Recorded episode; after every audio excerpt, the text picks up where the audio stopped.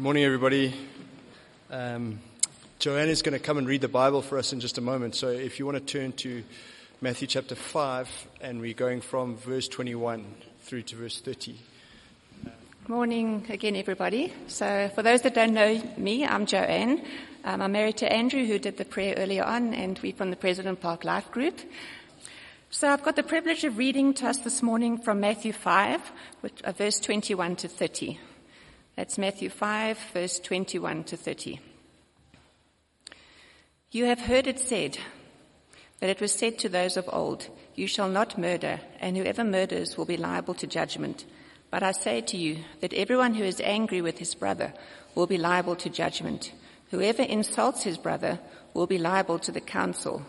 And whoever says, you fool, will be liable to the hell of fire.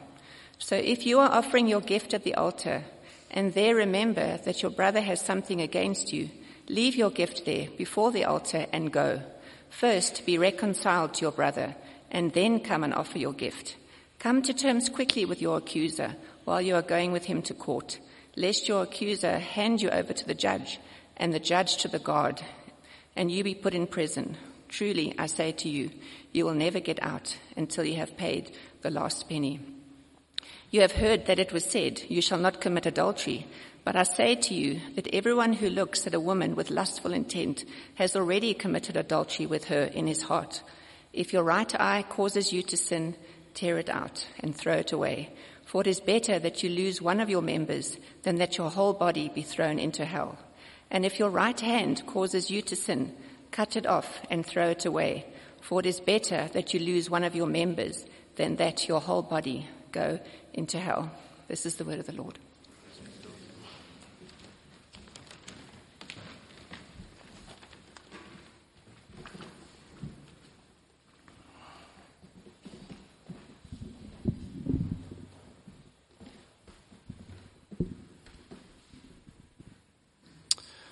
Uh, won't you just bow your heads and join me in a word of prayer?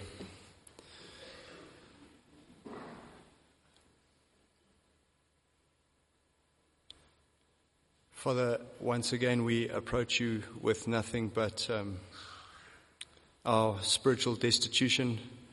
We have nothing to bring, Lord. Too often we lose sight of that fact. Um, but we acknowledge our need now and pray that you would meet with us. In your mercy, meet with us and show us your true self, Lord. Open our blind eyes. Help us to see you as you truly are through your Son and in the power of your Spirit. Cut our hearts afresh, Lord, this morning, that we might truly be um, circumcised in heart to you, set apart for you, um, be reminded of your grace to us and your goodness to us and how you've made us a people for yourself. Help us to see all these wonderful truths and to rejoice in them and then to go out and live in them. We pray this in Jesus' name. Amen. Uh, we do need to pick up where we left off last week because actually the rest of chapter 5, and we're in Matthew chapter 5, the rest of this chapter is really built on top of last week's passage. So verses 17 through 20. It all flows out of there. And what were the message in those verses? Jesus has come to fulfill the law and the prophets. He is what the law and the prophets were always anticipating. He is the long awaited king of God's kingdom. The Old Testament was promise. Jesus is the fulfillment. The Old Testament was departure. Jesus is the destination. The Old Testament was all about God's love for his people and his desire that they should be a people of love. Jesus makes it happen. Jesus is God's perfect love for man and man's perfect love for God and man's perfect love for man in the flesh, walking around, if you like. And so the law, which was all about love and how to express it, has an enduring purpose in the kingdom of heaven. Firstly, righteousness under the law is the only way into the kingdom. which is another way of saying perfect love is the only way into the kingdom, which is another way of saying Jesus Christ is the only way into the kingdom. The ongoing purpose of the law is to point us to our desperate need for the King and to promote love in His kingdom. All of that is to say, verse 20, that in the kingdom of heaven, your righteousness must exceed the righteousness of the scribes and the Pharisees. It must. Why? Because their righteousness was legalistic, superficial, hypocritical law keeping. The kind that makes keeping the law about taking for yourself rather than giving to God and giving to his people, to your neighbor. The kind that ignores the God behind the law, ignores his purpose for the law, and makes the law into a dead letter. If my goal is simply to keep the law so that God and others will be indebted to me, then I'm always going to be looking for loopholes and shortcuts and how to get away with the bare minimum. I'm always going to be aiming for the bare minimum, and if I can get away with less, brilliant. My, my whole goal is to take. So why would I give more than the law requires? Jesus says, if you do not exceed that approach to the law, you have no place in the kingdom. That approach is why the apostle Paul says of the law, the letter kills and the spirit gives life. The letter kills. Go that way and you will die. Verse 20. Your righteousness must exceed that of the scribes and the Pharisees. Everything that follows in chapter 5 is Jesus explaining and illustrating that statement. Your righteousness must exceed that of the scribes and the Pharisees. Now let me explain what I mean. And that's what he does with the rest of chapter 5. In the rest of this chapter, Jesus takes the second tablet of the law. Remember, there were two tablets. Commandments 1 to 5, Commandments 6 to 10. He takes the second tablet of the law and he uses it to show us what kingdom righteousness is and how kingdom righteousness exceeds the righteousness of the scribes and the Pharisees, the righteousness of dead letter moralism, if you like. He does it, Jesus illustrates and shows and explains, he does it using the same formula over and over and over again. And to try and illustrate the formula, I want us just to imagine dead letter moralism or the righteousness of the scribes and the Pharisees. I want us to imagine it as a tree. All right? What does Jesus do over and over and over again? This is what he does. He points to the traditional fruit, masking the poisonous root that ends in death, and then he shows us the life of the kingdom. So the traditional fruit, masking the poisonous root that ends in death, and then he gives us the life of the kingdom. That that's the basic formula. Let's have a look. We start with the sixth commandment, with murder. Look at the traditional fruit. Verse 21. You have heard that it was said to those of old, you shall not murder, and whoever murders will be liable to judgment. So there it is, the traditional Jewish teaching on the sixth commandment. Perfectly reasonable. Don't kill anybody and you'll be right with God. On that measure, the scribes and the Pharisees were right with God. Everyone sitting here is right with God, as far as I know. On the other hand, those convicted of murder will face judgment. So there are the good people, and then there are the murderers. Simple. Until Jesus exposes the poisonous root. Look at verse 22. But I say to you that everyone who is angry with his brother will be liable to judgment. Whoever insults his brother will be liable to the council. We've had a couple of church uh, weddings this weekend. Did you know that if you are married, then statistically speaking, the person most likely to kill you is sitting next to you? Do you know that?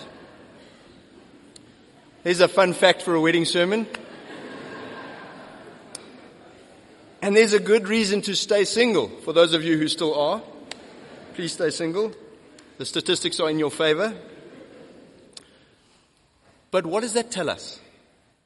What does that tell us? It tells us that you don't just wake up one day and murder someone. It tells us that murder takes time. You don't just get the fruit. The fruit starts out as a root. It starts as a seed. It germinates. It slowly begins to grow. And so you can have seemingly wonderful fruit on the tree, but if the root structure is dead, soon enough that fruit will rot and die. Murder begins in the heart. It starts out as anger. It grows into contempt, into bitterness, into hatred.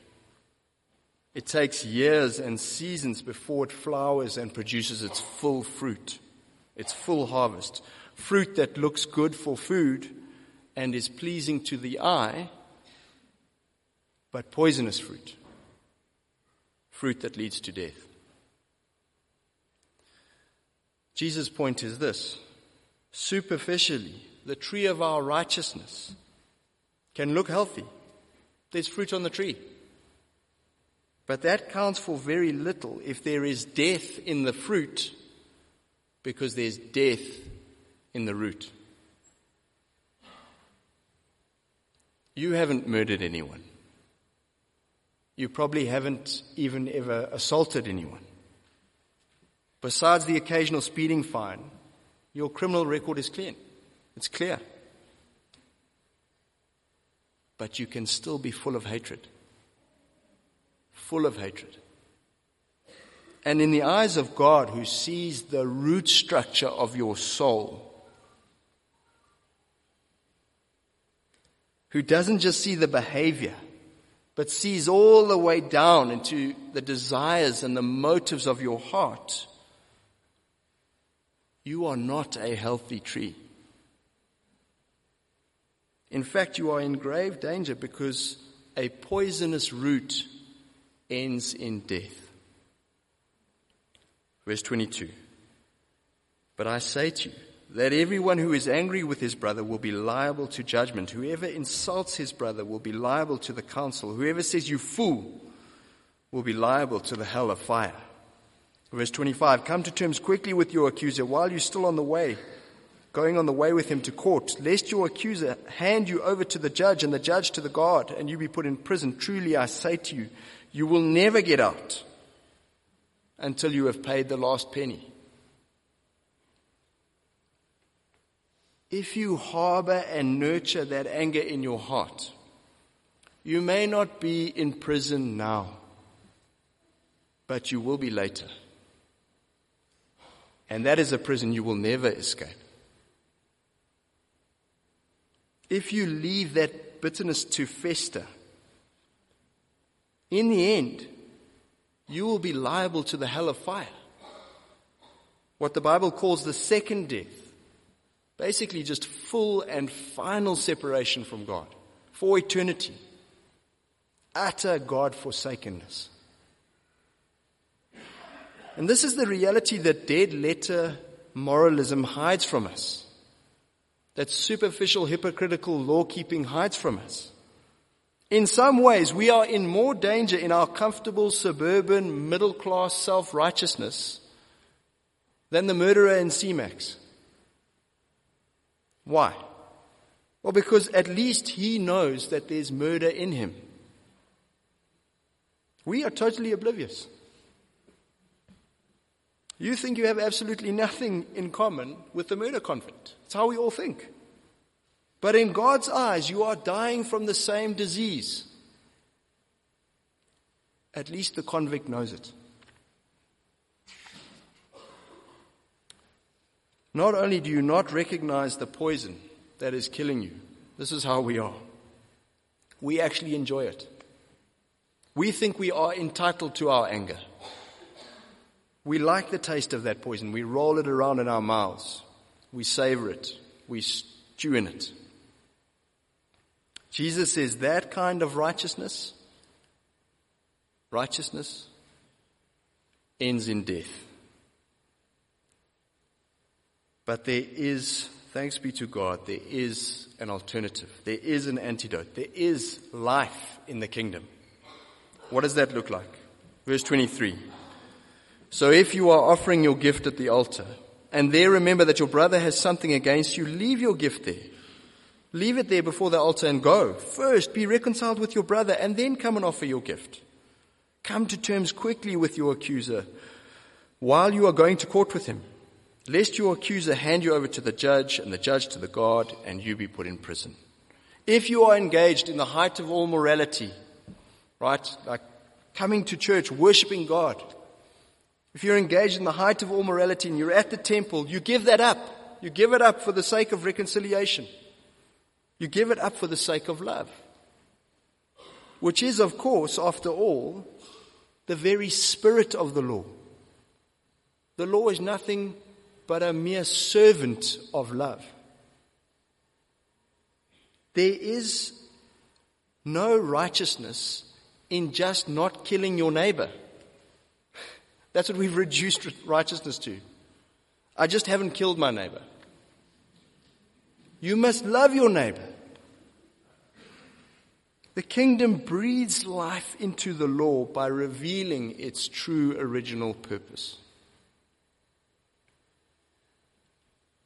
There's a strange twist in this preaching from Jesus. I don't know if you noticed it. It's, it's almost lost in the detail, but it's a strange twist.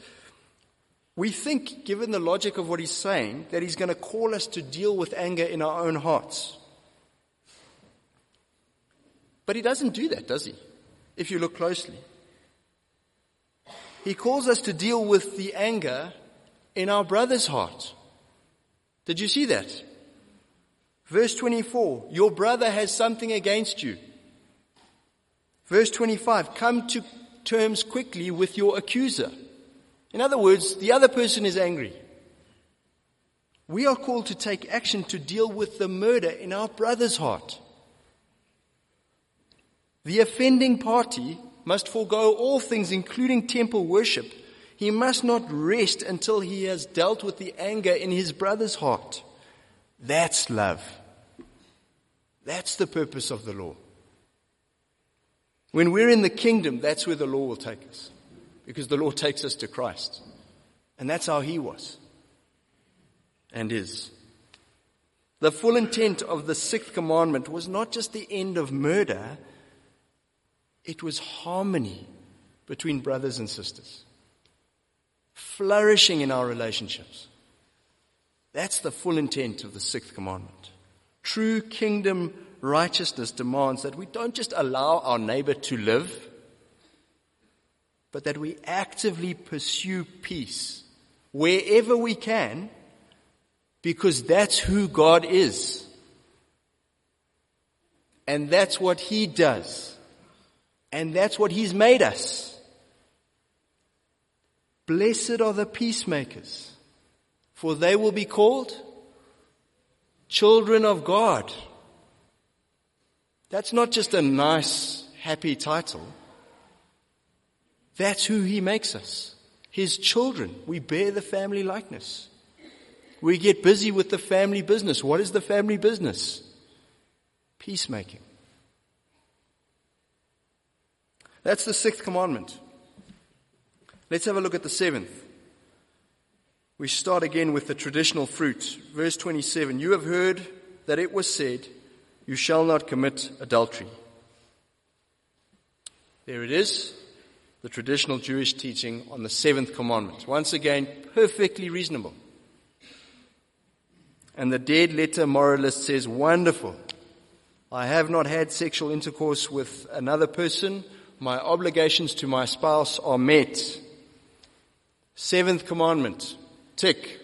Three to go. All good until Jesus exposes the poisonous root. 28. But I say to you that everyone who looks at a woman with lustful intent has already committed adultery with her in his heart. You see, you can't separate the fruit from the root. It's one tree. And God sees the whole tree. He sees all the way down into the root structure of your soul. You may never have had sex with another person, but if you have been unfaithful in your heart, then you have broken faith. You've broken the marriage covenant. A lustful look is the root of full, bro- full blown adultery. It's, it's like the relationship between the acorn and the oak tree. If the oak tree is full blown adultery, then looking with lustful intent is the acorn.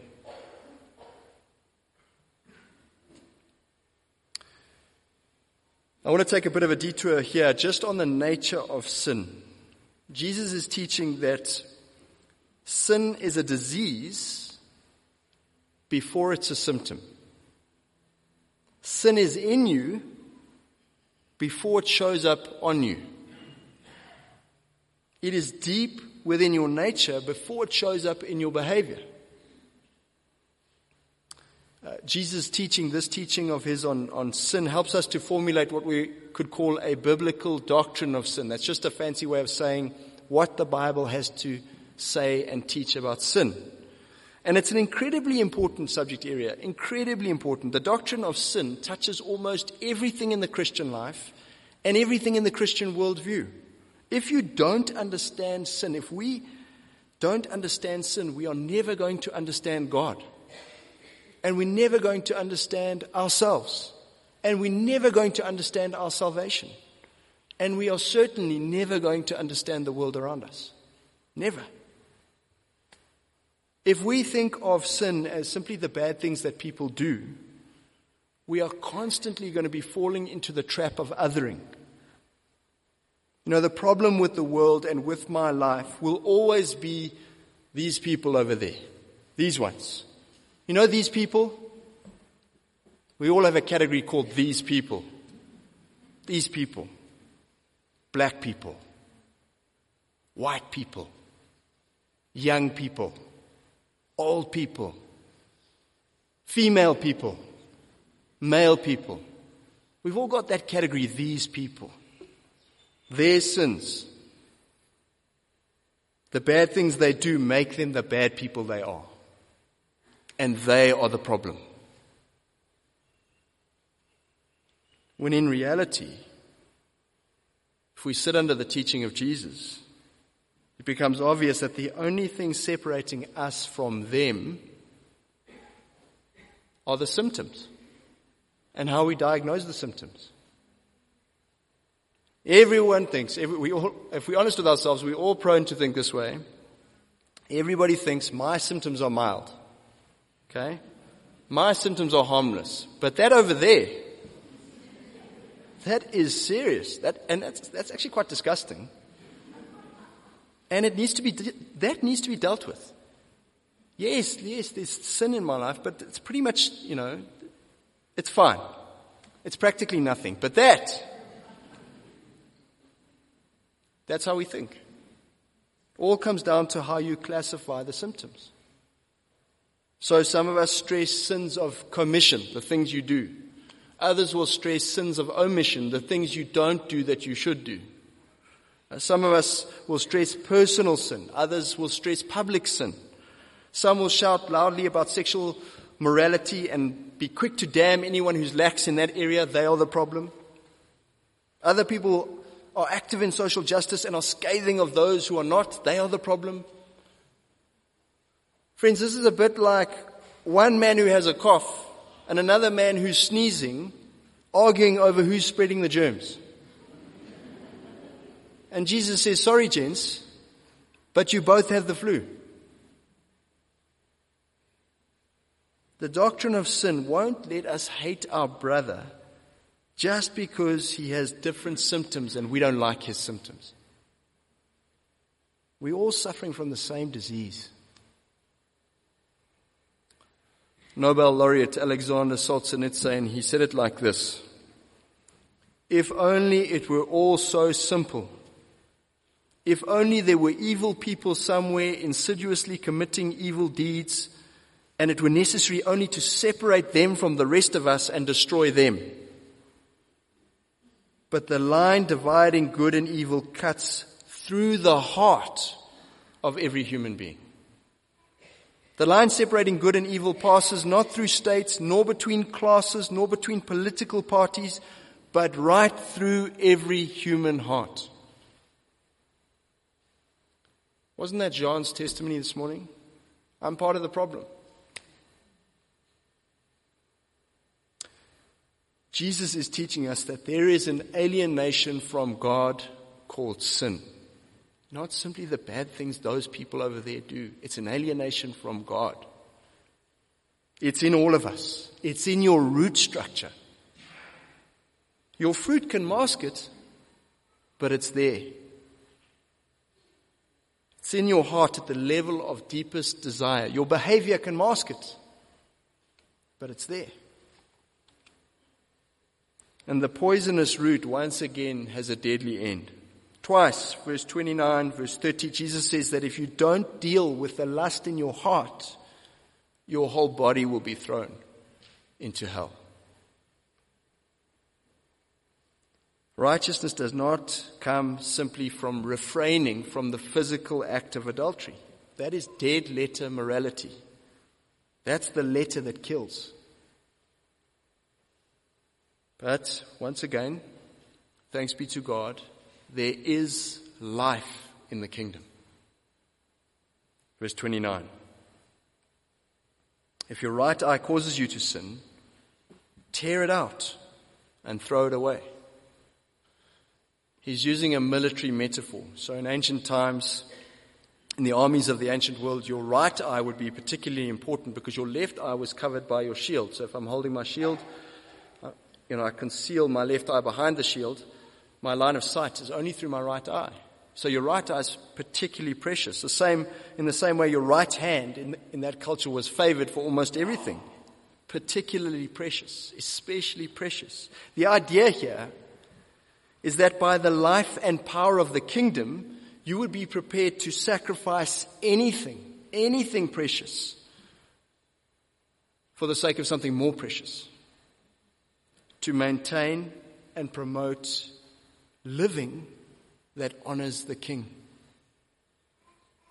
You would sacrifice anything precious for that which is more precious, the honor of the king. This is a righteousness that goes well beyond dead letter moralism. In fact, it's in a, it's in a different category entirely. It's in a different category because it's not motivated by self interest and self justification. My inner lawyer, my desire to prove my moral worth to myself and everyone around me. It's not motivated by any of that. It's motivated by love and in the case of the seventh commandment, in the case of marriage, love for your God and love for your spouse. Love for the society around you that flourishes when you flourish, when your marriage flourishes. As a citizen of the kingdom, when we are given eyes to see the love of God to his people in and through the seventh commandment, we actually become agents of his righteousness we will be prepared to sacrifice anything for him and his honor, driven as we are by his love for us. So you'll stop watching your favorite series because it provokes lust in your heart. You might even close your Netflix account completely. You would give up on that friendship. You know the one I'm talking about, that one that is, you find so stimulating and exciting but you'd give up on it because you've noticed it's become just a little bit flirtatious. Just a little bit flirtatious. You would give up on those WhatsApp exchanges because that private chat feels a bit like a room for two or a table for two in a private booth. And that table is reserved for you and your spouse. You would even ask for help with your porn addiction. You know that it's going to mean, to a certain extent, giving up your reputation, but you would do it. You would bear the cost of the embarrassment, you would bear the cost of the shame. You gladly give up on gorging yourself on that poisonous fruit because you know there's no love there. When you watch porn, you are not loving God. You're not loving your wife. You're not loving the people that made those videos or the society ravaged by them. And so you will sacrifice anything to get the help you need. That's life in the kingdom. Motivated by love. Let's just review. Jesus is preaching against the righteousness of the Pharisees and the scribes. It's a righteousness he calls hypocrisy. Hypocrisy is living a double life. Your fruit looks good, but there's only death in your root structure. Your behavior tells one story, but there's a very different story playing out in your heart of hearts. The scribes and the Pharisees were hypocrites. They kept the law as if it was a dead letter, as if it was a thing in itself. They did the bare minimum. I haven't murdered anybody. I haven't slept with my neighbor's wife. I'm good. I'm right with God, I'm right with my neighbor, I am righteous. The worst part is that they were proud of their dead letter moralism. Because they did it. They made themselves righteous. They kept the law when others couldn't. They were on top of the moral pile. They had their symptoms, at least the politically incorrect symptoms, under control.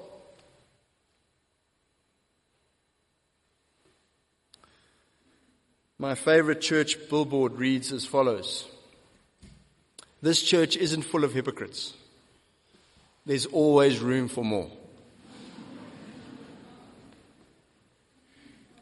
So let's not judge the judges. Let's not be self righteous about the self righteous. We are Pharisees and scribes. You don't have to look around for them. Just look, look down. We are the Pharisees and the scribes. The natural state of our hearts is to want to control our righteousness. But Jesus is calling us to something else. If self righteousness is hypocrisy, kingdom righteousness is integrity. The fruit and the root are one thing. They are one. The heart and the behavior are one. That's kingdom righteousness. Okay, but how? That's the question, isn't it? How? How does that happen? If our hearts always and everywhere tend towards hypocrisy, how do we get this life of integrity? How do we get into the kingdom and live in the kingdom? We go back to the beginning of the sermon. Blessed are the poor in spirit, for theirs is the kingdom of heaven. Blessed are those who hunger and thirst for righteousness, for they shall be satisfied. So Jesus makes it crystal clear from the beginning the kingdom belongs to those who know they have no right to be there. They hunger and thirst for righteousness precisely because they know they don't have any righteousness of their own. They recognize they can't produce it for themselves. The kingdom is not for those who are proud in spirit, it is for those who are poor in spirit. It's for those who have nothing, no righteousness to present to the king. Nothing. It's for those who come empty handed. Now, what is going to humble us to that extent? to that profound level of humi- humility that you just can't manufacture. You can't fake. Right down into the root structure of your soul. What is going to humble us there? What is going to move us from being self-satisfied in our own righteousness to hungering, genuinely hungering and thirsting after a true righteousness, a real righteousness, a righteousness not our own? What is going to do that in us?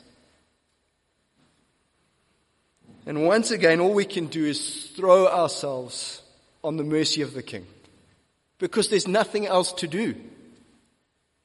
If you want to get into God's kingdom, you have to show up without a ticket. You have to show up without a ticket and ask Jesus to get you in. Because He's made a way. We've just been listening to Him teach on murder and lust and where they lead. My brothers and sisters, he knew where they led because he experienced it for himself. He was murdered by his brothers, cast into the hell of fire for our anger. And he did it to pay all debts, to reconcile, to make peace between God and man and a man and his brother. He's the great peacemaker. Cut out your eye Cut out your hand. Cut off your hand. He's the one who was disfigured and dismembered and cast into hell for our lust. He was faithful to the very end in utter purity to his bride, the church, to deal with our unfaithfulness. And here's the extraordinary thing. His peacemaking actually transforms us into instruments of His peace. His sacrifice of everything precious transforms us into a faithful people. We are changed at the root structure. And it's His Spirit that bears good fruit in our lives. You see, in the kingdom, we're no longer scrounging and scraping to do as little as possible in order to declare ourselves right with God and better than these people. Instead, we look, we look intently. We gaze intently into the law. We see it fulfilled in Jesus Christ. We see that law fulfilled in Jesus Christ and we follow him into a thousand opportunities to love. That's the power of kingdom righteousness, his righteousness. You are now an ambassador for the king. You're an ambassador for the king. In the power of the Spirit, go and live like one. Where do I start? Where do I start? You can start the other side of those doors. If you've caused any offense, don't let anger fester in your brother's heart. His soul is at stake. Her soul is at stake. Go and make amends. Say you're sorry, not for the sake of your conscience, for her sake. Out of love. To kill the anger in her heart. Reconcile. If you're tempted towards sexual sin, then make the sacrifice you need to make today. Make it today. Cancel the account. Block the number. Get the help you need. Do whatever it takes. Make whatever, make whatever sacrifice. Sacrifice whatever it takes.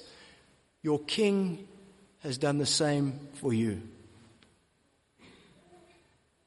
And so now in thanksgiving and love and by faith, you are empowered to go and do likewise. Let's pray.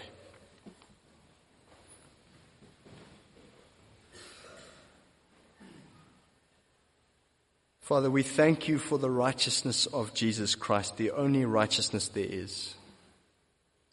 We thank you that it comes to us as a free gift of your grace. He is our righteousness and we praise you for him. Help us to read your word and to look deep into the law. Give us eyes to find our Lord Jesus Christ there. And then empower us to follow him into a life of love. Father, we especially ask for help in the area of reconciliation. We are, all of us, carrying hurt in one way or another. We find it so hard to humble ourselves and to say sorry. Please help us kill anger by being quick to apologize from the heart and deeply committed to forgiveness because you forgave us first and it cost you everything. Father, help us in the area of sexual sin, we pray. Help us to make radical sacrifices. Any sacrifice we need to make because the righteousness you have given us is so precious. And because sin only leads to death. Father, help us. Help us by your Spirit, we pray. In Jesus' name. Amen.